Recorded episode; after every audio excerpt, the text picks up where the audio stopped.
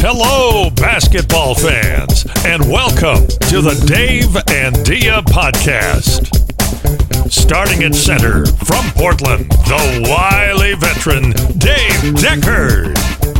And at guard from Los Angeles, the patron saint of rainbows and unicorns, your podcast MVP, Dia Miller. Welcome back to Dave and Dia, a Blazers Edge podcast. I'm Dia Miller. I'm here with Dave Deckard. I have almost half a voice. Such But- yeah, it sounds like you have such low energy. You sound like last third of the season Trailblazers there. Yeah, you know, I'm not I'm not sick, but I woke up about a week ago with no voice and no other symptom. I had like no voice, no voice, and it has slowly kind of come back. But the problem is I put effort into speaking and getting voice out, and when I push too hard, then I'll start to cough, but I don't like have a cough. It's just the effort of getting a voice out, if that makes sense. Yeah. And so between the voice thing and it catching and me coughing, I've just been trying to not talk as much as possible, which is not a small feat when you are one, me, and two, have little children. yeah, I mean, especially with the little children, it's almost impossible not to speak at some point because they Yeah. barely respond to vocal commands, let alone, you know, inferences and non-vocal communication. So, yeah, Yeah. I remember those days. It's it's not been pleasant. It's I there's a part of me that would rather just actually be sick and still have a voice. And I don't know where it came from. I didn't yell or do anything crazy. I, I was at the Clippers game, the Clippers Pelicans game that we probably will talk about at some point tonight. But this was already going on before I was at that game, so it, it wasn't from that. And it wasn't. I mean, I'm not. I, I wasn't yelling, so I don't know. I don't know what happened. Dia, did you promise your voice to a sea witch in exchange for meeting your prince? No, No. no, I'm I'm not a I mean, am not a, Tayshaun Prince. I. I have I have no singing voice, even when I have a voice. So that that deal isn't cutting so it the sea witch like returned it, like She's- thanks, no she's like, thanks. What is this? What I is got this? I got tricked. I got Exactly. tricked. Oh man. So uh, I'll just be over here sounding like a teenage boy going through puberty. Uh, with my voice cracking every now and then, and you know, we'll just we'll soldier through. I'm having trouble reconciling this image, but that's okay. I can get you some Clearasil if you want. I don't even know what that is. Oh, oh, you wouldn't because you probably had the perfect like complexion adolescence, didn't you? Oh, is that? Oh, for It's no, like I did. acne I did not. I had terrible skin when I was a teenager. Okay. Thank. But I didn't know. join it. the I thought I thought it was like allergy medicine for my throat. yeah, I've been told I have good skin now. I never thought I have. I still think I'm 14, but like people routinely guess when I'm not stressed out and tired, which I am all the time, so it barely applies. But people guess my age about 10 years younger than I am, so I guess I'm doing okay. yeah, that's that's when I was a kid or when I was younger. I used to hate being mistaken. I worked with teenagers for years and years and years, Mm-hmm. and routinely I would have parents come in, and I would be standing there, and they would say, "Who's in charge?" I'm like, uh, "It's it's me. I know I look like a teenager, but I'm not," and I hated it. And now I'm so grateful for it. it I mean, I'm I regularly have people assume that I'm younger as well, and I I'm know. You guys have seen. Dia, right? I mean, she's 60 in, in real life. my birthday's coming up. I'm only I'm I'm my birthday's coming up. I'm gonna be in my late thirties. Oh, poor baby. I mean, we We're- all feel. Let me play the world's smallest cello for you. I'm just saying, I never felt the age thing. 30 didn't turning 30 did not bother me. Mm-hmm. Turning 35 did not bother me. But I am not 40 is intimidating to me. I'm not I'm not I I'm not a fan. Maybe by the time I get there I will be, but right now I'm just like, yeah. Yeah, I'll let you know when I get there. Anyway, uh, for your birthday, I mean, we were going to get you two draft picks, but apparently uh, we could only pick up one. The other one, uh, the, uh, the website said they didn't have it anymore. Undeliverable. Yeah, Undeliverable. so- that's, that's exactly it. That's brilliant. for for those listening that don't know what on earth we are talking about How could you uh, not? If you are listening to this podcast and don't know, go ahead. then then we're going to tell you so that you can be you can be filled in. So basically, uh, we were with all the trades and everything that were made. Um, you know, there were some stipulations, and one of the stipulations was that the Pelicans needed to not make it into the playoffs in order for us to get their draft pick that we were supposed to get with the trade. However, we all know they did make it into the playoffs. They squeaked into the playoffs. Ooh, it was terrible. I I was I've never I like I don't root against teams. You know, it's it's difficult like for me to switch into that mode. But I was Yeah. really rooting against. I wasn't even rooting for the Clippers and Spurs. I was rooting hardcore against the Pelicans. And of course, since I am a Blazers fan and have been since I was young, whatever I wanted to happen, the opposite happened. look i i live in la we've talked about this a million times i've kind of become a, a side clippers fan um you know as as i've as i've done this thing here in la and i was like i'm gonna go to this game so i went to the pelicans clippers game that decided our fate and i had really mixed feelings because i wanted the pick um, I wanted the Clippers to have more play. I wanted to be able to go. You know, when the Clippers are in the playoffs, I get to go to the games because they're local. Some of them, at least. So there was a lot for me that was good about that. It was rough to watch. Yeah, I mean, look, I, I hated rooting against CJ, but I had no problem. I just like, okay, I like Norman Powell and Robert Covington right now, and Nicolas Batum, who was a Trailblazer Yeah. before CJ was. So I was, Yeah, you it was- It was interesting. The people around me were all rooting for the Clippers. I've never heard a Clippers crowd as loud as that one. Uh, and I've been to a lot of Clippers games this season, and I've never heard them that loud. In fact, I've heard opposing teams' crowds louder than Clippers crowds usually. Um, so this was a loud Clippers crowd. But the people around me, it was really interesting because they're all cheering for the Clippers. They all had all their Clippers gear on and everything, but they were also cheering for CJ by name, and he'd do something, and the crowd around me would cheer. And I found that really interesting. And the lady in front of me at one point was cheering for him, and her husband kind of looked at her and she goes, What? I like CJ. And so he's kind of, I think, being, uh, you know, I, I never really heard stuff like that when he was on the Blazers. But I think now with that move, he's he's kind of building himself some fans. yeah, he's out from under the shadow of Damian Lillard, so people see him.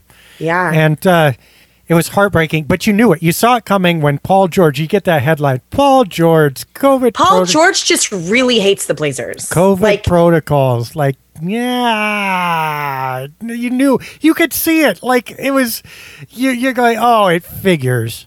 I just can't believe the level of hatred you have to have for a team to do what Paul George did to us on that night by by sitting out that game.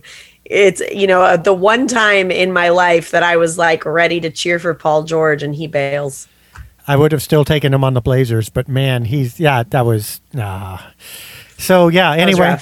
Portland's uh, draft power is halved now. Now, they're still going to have a pick somewhere between 1 and 10. The only pick they can't get is number 5. But uh, chances are best for them to actually get 7 or 8 and not even 6. But they do have about a 37% chance of moving up to the top 4. So you hope that happens. 37 Which is zero. solid. I That's mean- a solid percentage. It is a solid percentage. That said, five other teams have better percentages. So, I mean, it depends on how you look at it. The Blazers are sixth out of 14, so a little better than, you know, the median. They'll take it. But yeah, the problem is, and we discussed this a little bit, but now it's an either or choice. Yeah. Unless they can get somebody stolen for for free. Like if if Detroit is just literally fire sailing Jerry, Jerami Grant, or or will trade the the possibility of getting the Bucks 2025 pick, which is the next in line for the Blazers to receive for Jerami Grant, because any first rounder will do. Uh, you know, if they could do that, that's still possible. But barring something like that, it's now an either or choice, yeah? Because they don't have two draft picks. The, the, sweet spot was to use the higher one, trade the lower one for help now. The higher one would presumably give you some help now uh, and a lot of help later. Now you don't have that option. It's an either or choice. Do you take the kind of help now and give up the later by trading the draft pick, or do you just draft somebody? No, they're not going to be ready right away, but that's the more solid percentage move for your future because you get a little help now and a lot later. You sh- should have been able to have both. You just can't. So what do you do? This whole thing stresses me out so much. And, you know, I saw Josh, who produces our show, he tweeted when this all happened that, you know, now the number 11 draft pick is probably going to be the next Michael Jordan because that's the luck that the Blazers have. Yeah. Wait, Um, is this hot, Josh? Huh? This hot Josh? This is the same Josh that we met at Blazers Edge ri- night, right? Yeah, Josh, our producer, Josh. Yeah, hot Josh. Yeah, he's cute. Pictured I'm sure he'll be glad. I'm sure he'll be glad to know you think so, Dave. Yeah, I'm sure he Um, is, but uh, you know, uh, if he's if if if you're sing if he's single and you're single out there, you should ask about Josh, our producer, because uh, he's got some stuff going for him there. So we appreciate him very much for a lot of Um, reasons now. So so but he he tweeted about that pick being the next Michael Jordan and I just started laughing because I thought, man, that would be our luck. But I'm looking at this thinking, I don't know, Dave. I I that I was with you. I thought we were gonna get to do both. I thought we were gonna get one pick that would be Michael Jordan and one pick that we could trade for LeBron James and we were gonna be set. Um, just kidding. But I really I I don't know what you do. There's there's a part of me that thinks like keep the draft pick and hope that we draft well, which historically we haven't been great at. But I also we have different people. Maybe I don't know. There, there, there's a part of me that thinks like we don't get these high draft picks. We haven't gotten a high draft pick like this in a long time.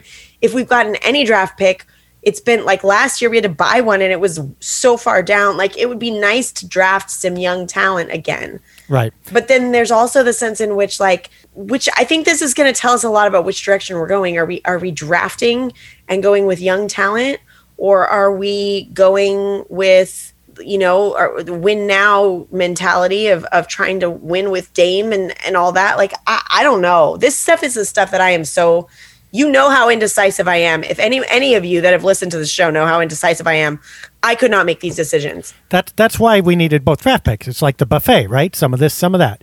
But I mean, uh, there are other considerations. Yes, there is the win now, and of course that's the pressure. If win now above all things was the thing, then maybe some of those midseason trades didn't make as much sense, even though they did save you money. Because those weren't win now trades, right? Yeah. And it's hard to like say we want flexibility just to win now when what you traded away in order to win now was a lot of talent that theoretically could have helped you win now. So you Yeah. got to believe that in addition to, unless they're just looking for bald cap savings, there's some fence sitting even in the organization. And the thing is, the pipeline. I think you got to look at the pipeline. Let's leave out Trendon Watford, you know, Greg Brown the third. They could be good, but they're not there yet. You know, they've, they're promising, but it's not like anybody's going, "Well, this is the core of our team in the future." They still have to show more. Who have you got? Who's young? You got Anfernee Simons and Yeah. Nassir Little, and who have you got underneath them? Nobody. Ke- well, depending on if we keep Keon, Keon's young. Okay, young. but still, no, still got to show more. I mean, I said, look, yes, you have a lot of people who are young, like by age. Young was not our problem this year. no, but young and absolutely cornerstones. You know, what's the talent pipeline look like? Yeah. And, you know, Yeah. I'm not saying they can't fish somebody out of there. I like Watford a lot. I like what Eubanks did. I like Keon Johnson's potential. But you're not going like, yeah, we've got our team set. Like we've got an underneath layer there that we can bank on for the next 10 years. There, none of them are at this point. So you, you've got two players and then a lot of emptiness. And they can't let that continue to be empty. Uh, and it, the thing is, obviously, if the pick ends up top four, you use it. There's no way you don't Right. use it, I think. Right. But if it doesn't, you got to ask yourself I mean, can this player help a little more and a lot later? Or is this a complete project? If it's a complete project, I guess you think about trading that away. But if you think that player can be solid later, can play up to a starting potential, which, you know, you would hope it, if it's a six pick or seven pick, they could, then I think you got to keep that pick and use it. Yeah, I mean, I tend to lean towards keep the pick. It's really hard for me to think about a trade that would be worth trading that high of a pick away to me you you try to maybe make those things happen in other ways. I don't know. It's hard because we've traded away so many assets in order to get cap space that we don't really have assets to trade. And it's it's such a catch 22 because now we have a little bit of room to work with as far as salaries go but we don't have key pieces in order to bring in short of signing free agents which is tricky and there aren't really like there who's even available at this point? Hold on to that thought. Well let's get to that right Okay. next after we do draft pick. Hold on to that salary cap thing. Let's talk about All that right. for a minute. But what are the odds of winning a title with Damian Lillard no matter who you can get with say that six through eight pick like in trade i mean? Like you trade that away. Let's say you get a jerami grant or you get you know some other wings that people are talking about in my mind, the overwhelmingly likely chance is that you made that trade just to kind of get back where you were when you were good before this year, which means Right. you're somewhere in the six to eight range, maybe five. I mean, the highest they finished, I think, was three. And that was with a much fuller roster, right? So you're making all kinds of moves just to get back to where you were, and where you were wasn't good enough. So I think that's the overwhelmingly likely thing. Is there is there a chance you could win a title and, and rebuild right now and win a title? Maybe. I mean, but what are the odds of that compared to what are the odds that you're going to need good talent in the future? I mean, you're going to need good talent in the future. It's 100% odds. The odds of winning a title right now, you know, very, very slim. So I think that has to go into the consideration.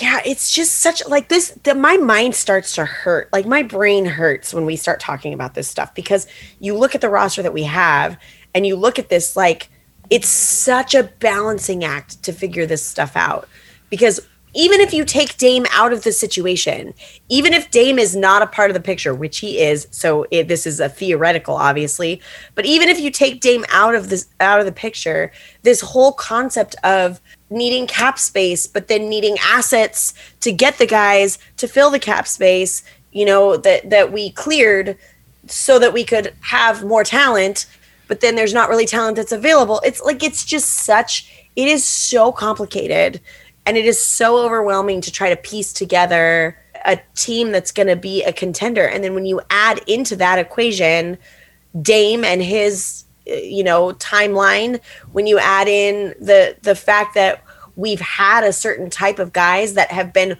really really talented. Like you said we got rid we didn't get rid of guys that were just whatever. We got rid of really talented basketball players who have now been at the forefront of the teams that they're on you know, Norm and Robert Covington and CJ McCollum, all of them have been talked about on both the Clippers and the Pelicans. They're making, they were making waves.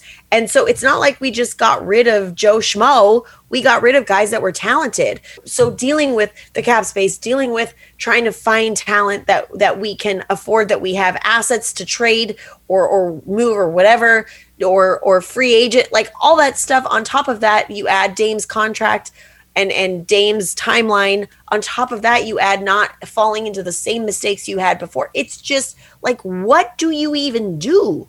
I don't even know. So let's talk for a minute. And actually, we should wrap a bow on that by saying part of the way you manage a team is to not put yourself in situations like this. Yeah, You know, if you expose yourself to this possibility and run the risk, I mean, if it works out, it's great. We wouldn't be here. We wouldn't be having this conversation. If the Blazers were conference finalists or NBA finalists or whatever, we'd be going, great. Well, they haven't even been close, really. Like you're going, okay, well, what's the cost? It's like, well, you put yourself in this kind of conundrum in order to build this team. Maybe that's what you had to do in order to build this team. But when this team isn't performing well, then that kind of changes the calculus on your managerial job. I mean, you you just literally ran the risk of getting yourself in a no-win situation in order to win, and then you didn't win. yeah, it's just really. I mean, I I get it. I get that moves needed to be made. I get that Cronin needed to come in and shake things up and mm-hmm. do something. I get that, but it just and and I'm still not writing him off. I'm still not someone who's calling for his job and saying to, you know, whatever, like we are where we are and and honestly a lot of where we are is because of Neil's decisions. And now somebody had to come in and try to clean it up and I think he took the first steps to doing that and we're seeing part of a process. I think you at least give him through, you know, the summer to see what he does. You know, give him the whole give him the whole shot, not just halfway through. He started making moves, let him let him see them through. And I think, you know, he had to come in and he had to make some moves and he had to do some things, but he took some calculated risks. And one of those specifically, that that pick from the Pelicans did not pay off. And it, it that's a big thing. That was a big that was a big bummer for us. Bummer is the best word I can come yeah, up with. I mean, it moment. It's like going shopping for a car and suddenly having half your budget or 60% of your budget. It, it changes the calculus on what you can buy. Yeah. It's so tricky because I get that. I get the moves needed to be made. I get that there are risks involved in how this works. And I get sometimes you take those risks and you hope it pays off. But it's just so much irony that the trade itself that we made to get that pick actually improved that team and put them in the position that they're in now. Like if they had not had CJ, I'm not sure that they'd be where they are. I don't think they would have made it. But the fact that they had CJ, you know, he went off on that game with the Spurs and he was a big part of the reason they won that. Had they not had CJ, they may not have made it into the play in, but we also wouldn't have needed their pick. It's just, it's, so- ugh. Yep. Now you got it. Now, let's move on.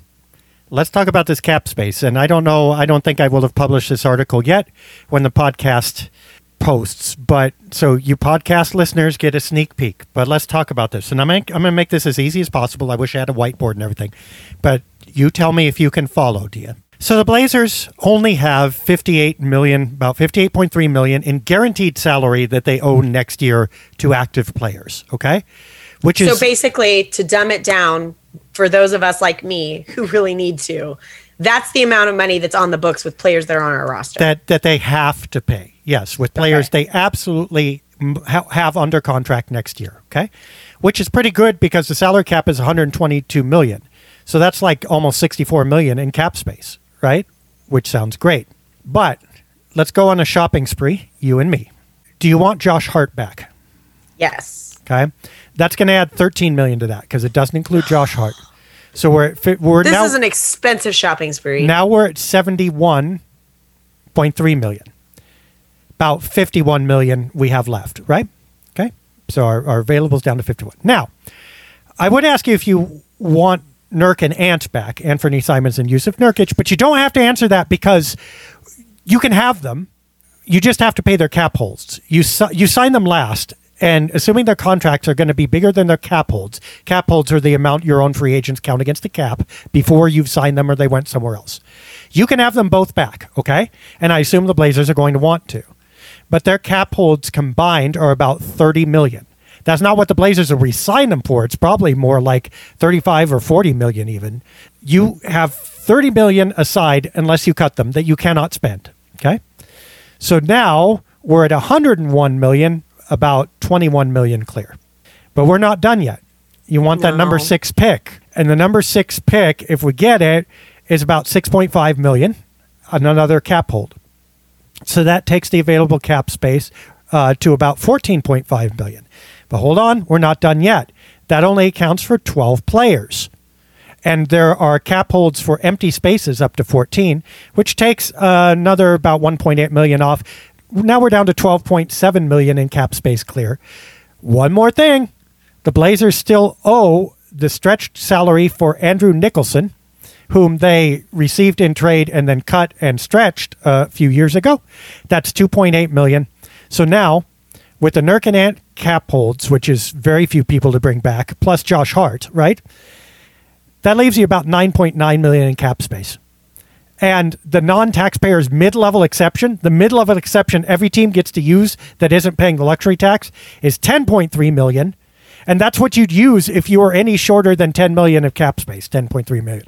So the Blazers basically do not have any more cap space than a capped out team unless they release Jusuf Nurkic and Fernie Simons. Oh, also, I did not Or count Or don't sign Josh. or don't don't have Josh Hart back. I did not count, by the way, Eric Bledsoe's three point nine million, which actually would up it another couple. He could be a, a, a he's a minimum three point nine million, and if you keep him on the roster, that's actually like nineteen million or something obnoxious like that. So actually, I, I'm incorrect. They're about four million short of that. So they're they're now down to about five billion. They don't have cap space. So essentially, that's when it starts to get frustrating because you look at that and you think, so then what on earth were all those moves for? To get Josh Hart Well, and a pick? Josh Hart and a pick and to get under the luxury tax. And they got under the luxury is, tax. Which is wild. I, again, I get it, but that's wild when you think about who we traded. Yeah. And I like Josh Hart, and I think he'll stay. I mean, the other option, I guess, is they move him, but they've been pretty vocal about the fact that that is not the plan. Okay. Um, so here's what they'd have to do if they want cap space. They have the six million and stuff. Don't bring back Nurkic, don't bring back Simons, and don't bring back Hart. And you can have about forty nine million in cap space. And but then but the problem then is who do you get to fill Oh. those spaces that is going to fit within that ga- it's it's slim pickings. And people are going to get mad. It's actually not 49. It would be closer to 43 probably in that scenario. So yeah, 43 million in cap space to fill the holes that Hart, Nurkic, and Simons left. So I mean, that's where that's where we are, and uh, I think that's going to hit people hard. But yeah, I mean, ouch. I ooh, I hesitate to even say this because I don't think it's going to go over well. But it's one of those situations where you look at this and you look at where we're at and you think, so is this it? Like, how do we get out of this? Is the only option to get out of this to just say screw it, let everybody go and completely rebuild? Like, is that is that the only way we get out of this? Is to hope we draft well? You know, try to trade. I mean, even Dame do do they trade Dame to try to get assets? Like, what do you do? And I'm not, for the record, people, before you destroy me, I am not suggesting trading Dame. Who we all know. that? Who would do that? We- Who would suggest that? We all know that I will fight to the death to keep that man on the Blazers. But what do you do? How, my question is just a general in a situation like this, when you have a team in a situation like this, how on earth are you supposed to fix it? Well, yeah.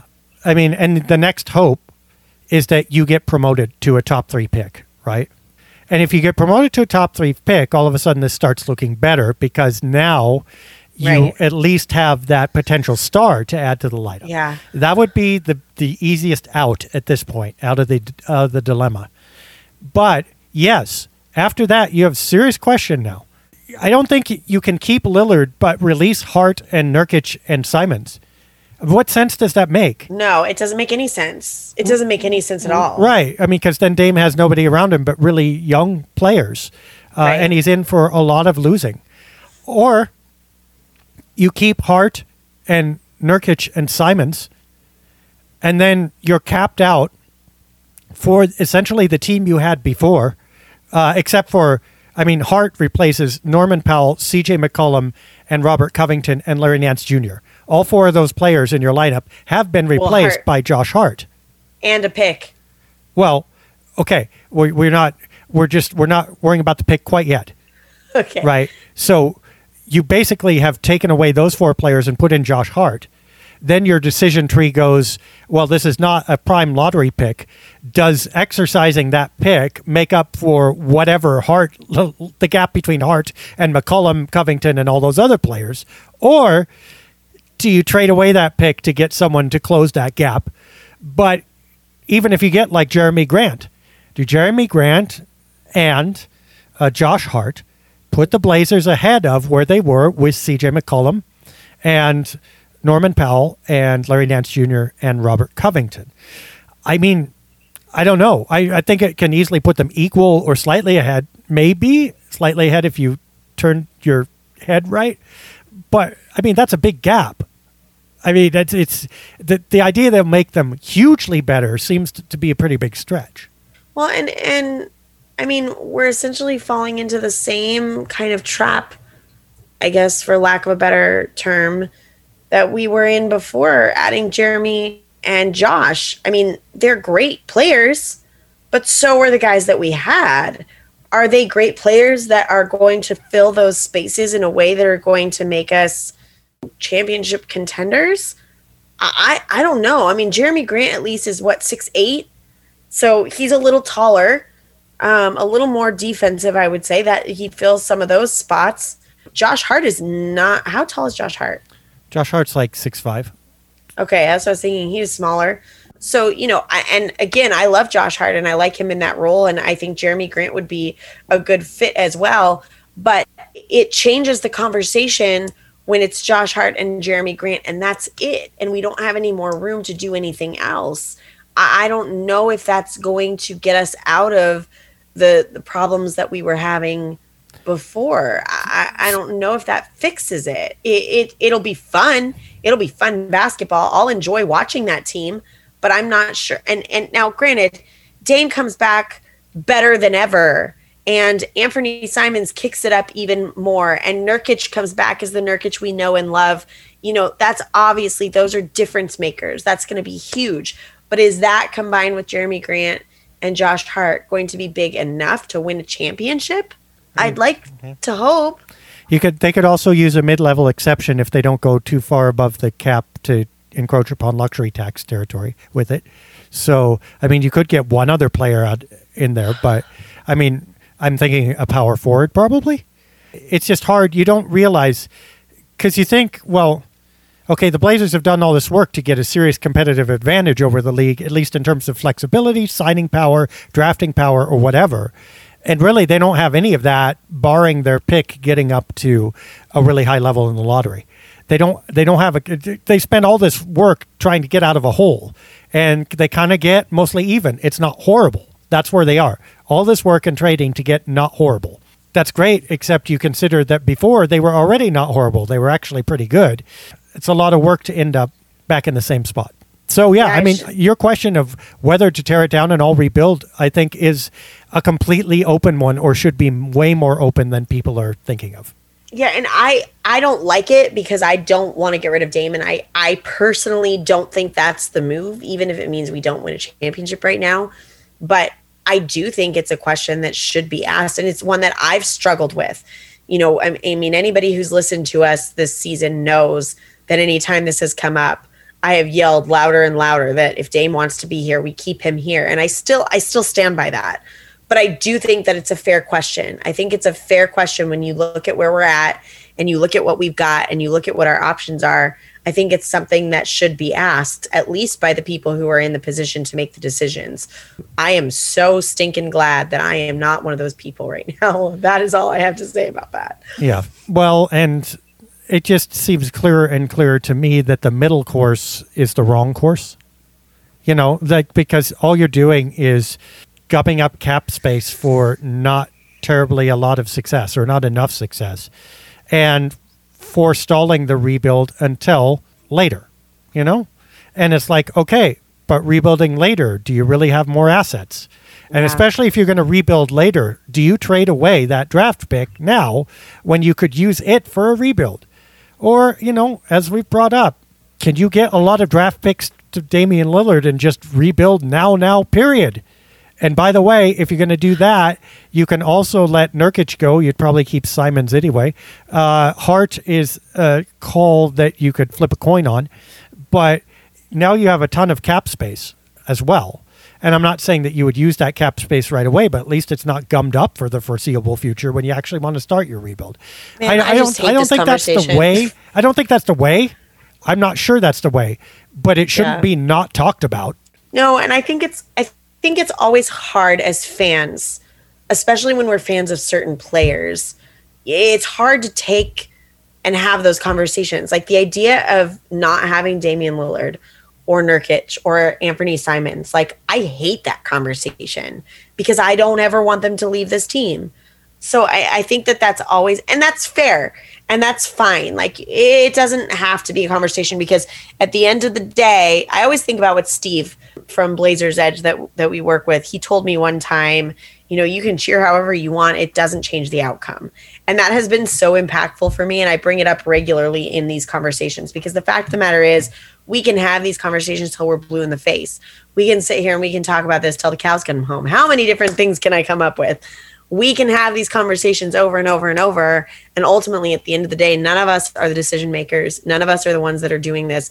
This is all just speculation and conversation. Right. But it's hard. It's hard when you feel an emotional attachment to think about letting go of these guys. That said, I think it helps to be clear about what tools they actually have to work with. And, you know, You're going to have to make a choice whether you have cap space or players. Uh, you're going to have to make a choice whether you have a draft pick or a trade. And Yep. those choices are somewhat linked. And like we said last week, I mean, here's spoiler alert depending on where the cap situation ends up, they may keep Eric Bledsoe or keep Joe Ingles just to use them as more trade ballast if they're going to be over Yeah. the cap, but under the luxury tax anyway. Having that salary slot could be valuable. So, yeah, who knows? I mean, depending on which way you go, you could see some really odd decisions, or you could see them blow it up. And it's fascinating, actually, that the Blazers are in such middle ground that both of those seem like viable options right now. Kind of tells you where the team is. Usually, it's one way or another, and it's really not. It they have a choice about which direction to go. What else? Yeah. What else is on our mind this week? I mean, boy. Well, just randomly, I just got a notification right now that apparently the Pelicans won on the road against Phoenix. So their CJ, man, he had 23 points. It's going to be fun to watch. I, I, there's mixed feelings on this. I think it's going to be fun to watch him go on and play this series, but I know there are people who who aren't thrilled about it. We have the playoffs going on, and even though we're not in them, there's some interesting stuff happening. What do you think, Dave? Where where do you think? I mean, we're only in round one now, but I'm curious who you have winning this or or winning the Western Eastern Conference. Sure. Who who would you take? I don't like predictions because all of them are wrong. I mean, if you predict right, you're usually just lucky. I will tell you, first of all, I think the pathos story may end up being the Denver Nuggets, like the sad kind of grieving, because, boy, Golden State has come on strong. And Yeah. Denver's a good team. And like Denver reminds me a lot of Portland. Like you got almost a whole team there, but like injuries and stuff like that, and the Blazers too. And if you could have the Bluggets or something like that, where you put those two teams together, they would never lose. But as it is, both of them are kind of half teams looking at uh, early exits, perhaps. I think the East is easier for me, and my gut says that Milwaukee still comes out of the East. I like Philadelphia to a point. I like Miami to a point, but I think that point ends before the NBA Finals. So Milwaukee has been there, and Giannis is still an incredible force. I mean, Joel Embiid is too, but Joel Embiid, I think, has a shakier roster and and history with that roster. So I think it's Milwaukee in the East, and I can't. Boring as it seems, I can't bet against Phoenix in the West. I think they're good. Okay. I think they're really good. So I think we actually see a repeat uh, of last year's finals. I am up in the air as, as to who wins, but I wouldn't be surprised if Milwaukee did it again. How about you? I'm gonna go in a different direction. Uh, I I kind of see maybe a sneaky move by the Heat. I think the Heat might come out of the of the East.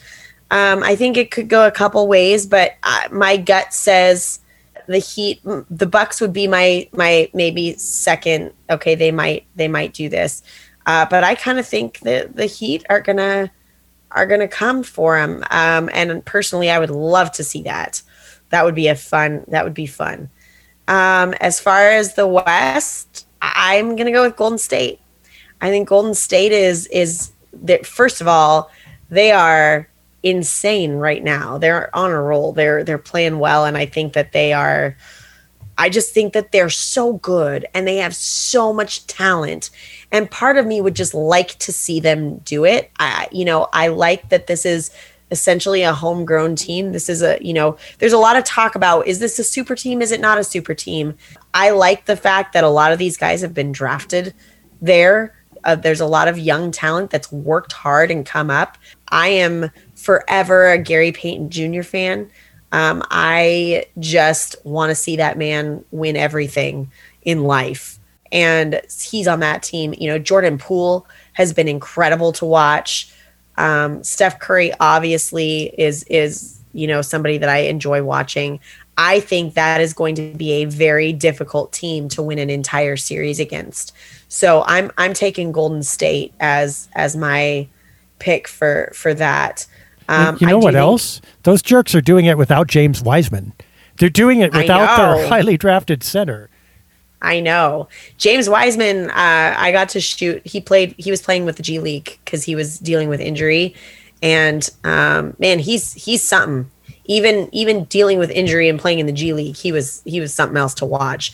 But he, yeah, that that team, and I just feel too like they've had so many of these guys for so many years and and they've they've battled injury you know they were essentially this dynasty and then they kind of fell and battled all these injuries and all these you know ups and downs of things and now they're kind of coming back together and it's just it's it's i know portland fans aren't going to like hearing this because there seems to be this animosity with portland fans towards golden state i think because of the steph dame comparisons and stuff. Uh, but i personally like steph curry's game largely because I do think there's some ca- comparisons there, and I like Dame's game. So it makes sense for me to enjoy Steph Curry and, and, the Warriors. I just think are are a fun team to watch. So I I think I think a Warriors Heat finals would be fantastic. That would be so much fun. But as far as you know, my children are concerned, it should be the Pelicans and the Raptors. So, well, cool. Yeah, I've it's this year is so wide open too. Like, and it this really was, is. you know, this was the thing. It's like the Blazers were angling to be the replacement for the Golden State Warriors, which they had a chance to do a couple years ago and couldn't quite pull it off. They were hoping to build into this wide open, you know, that people knew that at some point it would even out, and it has. And sadly enough, the Blazers aren't there.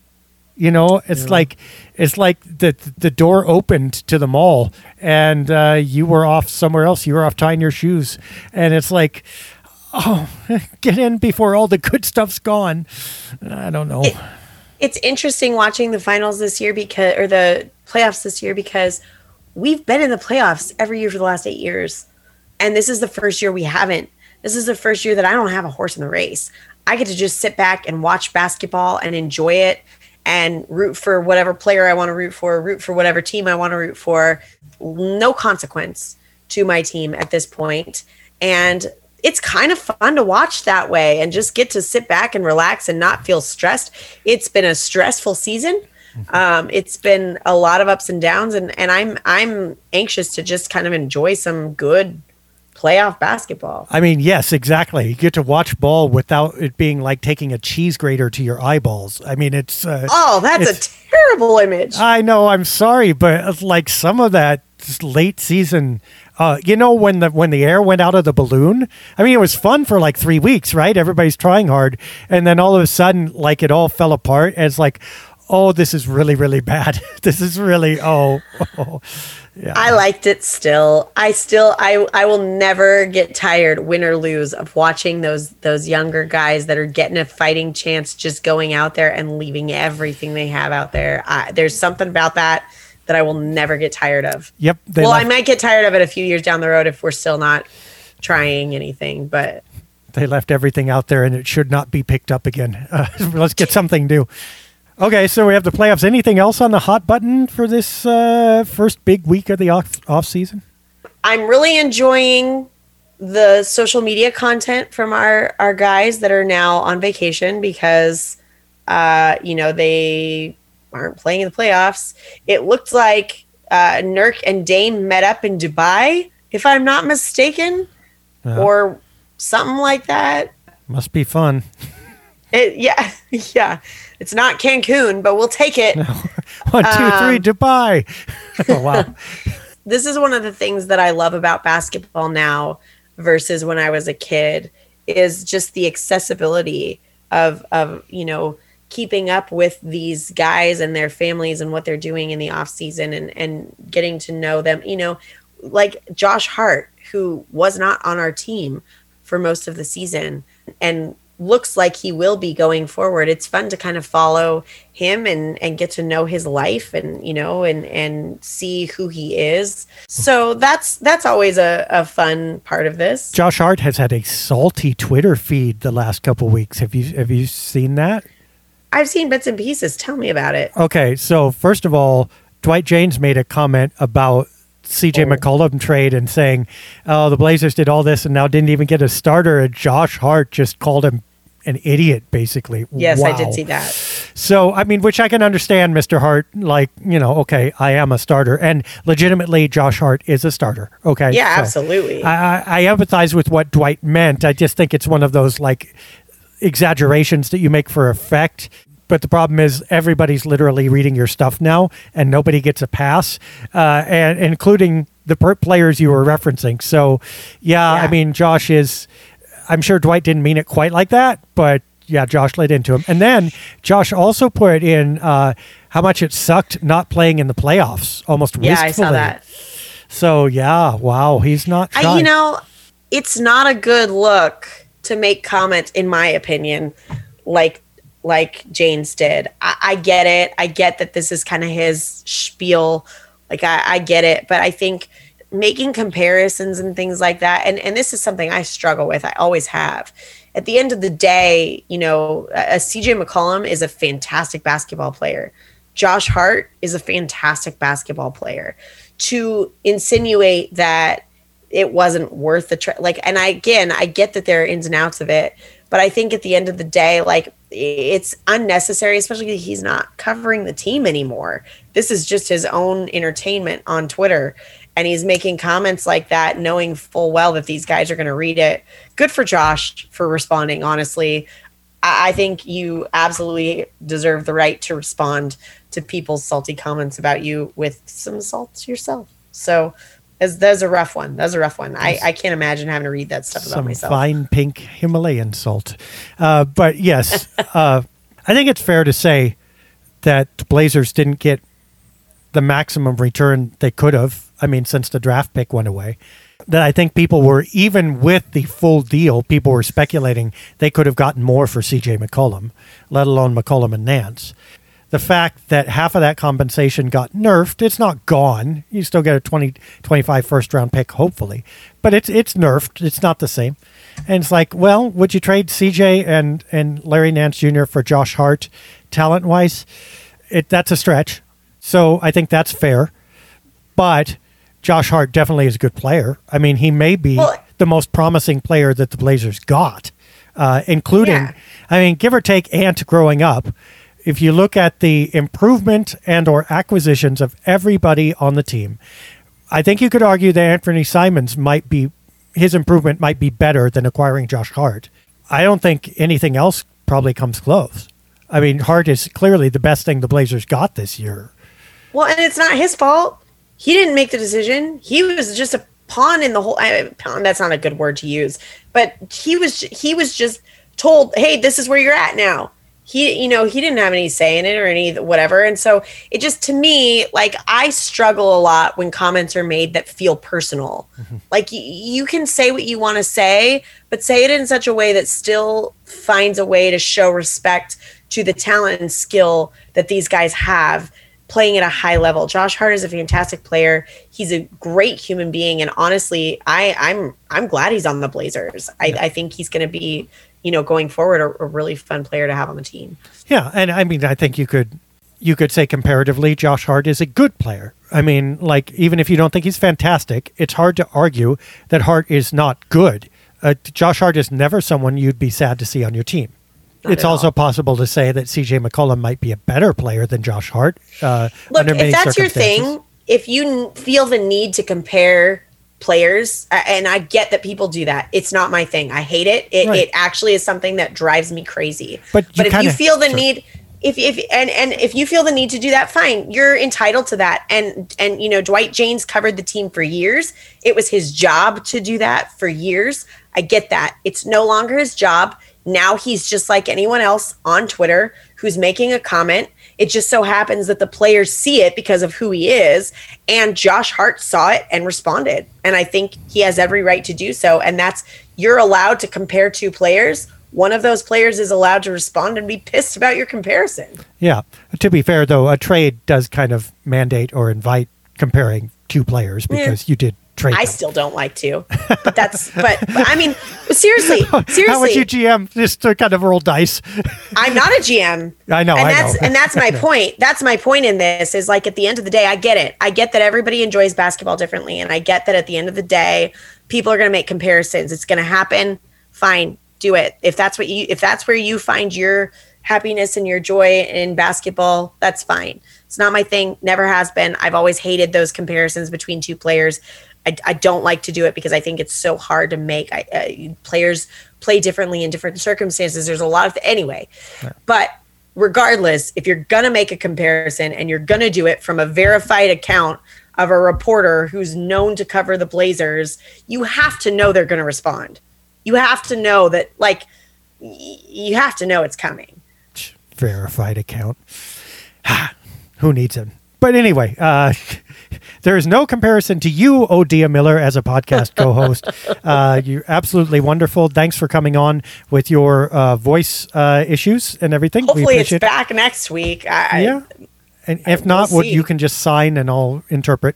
yeah, Uh, that'll be fun. Dia says this is a fun player, and she's going to love watching him. Uh, let's hope for your Fair. birthday. That's fair. for your birthday, the Blazers get a nice high lottery pick next month. That would be My great. birthday's still like two months. So it's not that close. It's not until June. So we got some time. Okay, We well, got some a time for some pre-birthday present. We'll pre-birthday on May seventeenth, and don't worry, we'll prep you for what to look for on that day and stuff. You want to check out the Church of Roy podcast, which comes out Wednesday mornings on Blazers Edge, as well, because Steve DeWald is on that.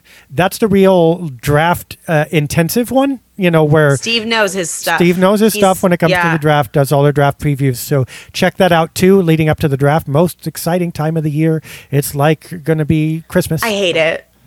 well, when you have a draft pick, it's cool. There's Oh, no the draft. downside. No, the draft I like. The draft Yeah, yeah, I like. draft Sorry. I was No, I'm thinking about- about. I'm. I'm. Yes, I like the draft. I actually love the draft because you watch people's lives just dramatically change right in front of your eyes, and I love it. I think it's fantastic. Between you and me, I don't think you have to worry about this year's free agency deadline either. I don't think. Probably you'll have to worry about. I think they're just going to come back with the same. You you're knew go- what I was thinking of. Everybody you love is going to be back because that's who they can get. Anyway, we'll talk about that more next week. For Dia Miller, I'm Dave Deckard. Have a fun week and enjoy the playoffs. A hater sees an opening down the lane, moves towards the hoop, but then Dia comes out of nowhere to swat the shot attempt away, saying, get that weak stuff out of here. Dave scoops up the loose ball. Now it's a fast break the other way with Dia. She's flying down the court. Dave sends her an alley-oop. She jams it. Boom, shakalaka. The crowd is on its feet saluting Dia. I tell you, if she isn't the Rookie of the Year, they really ought to just stop giving the award. What a talent.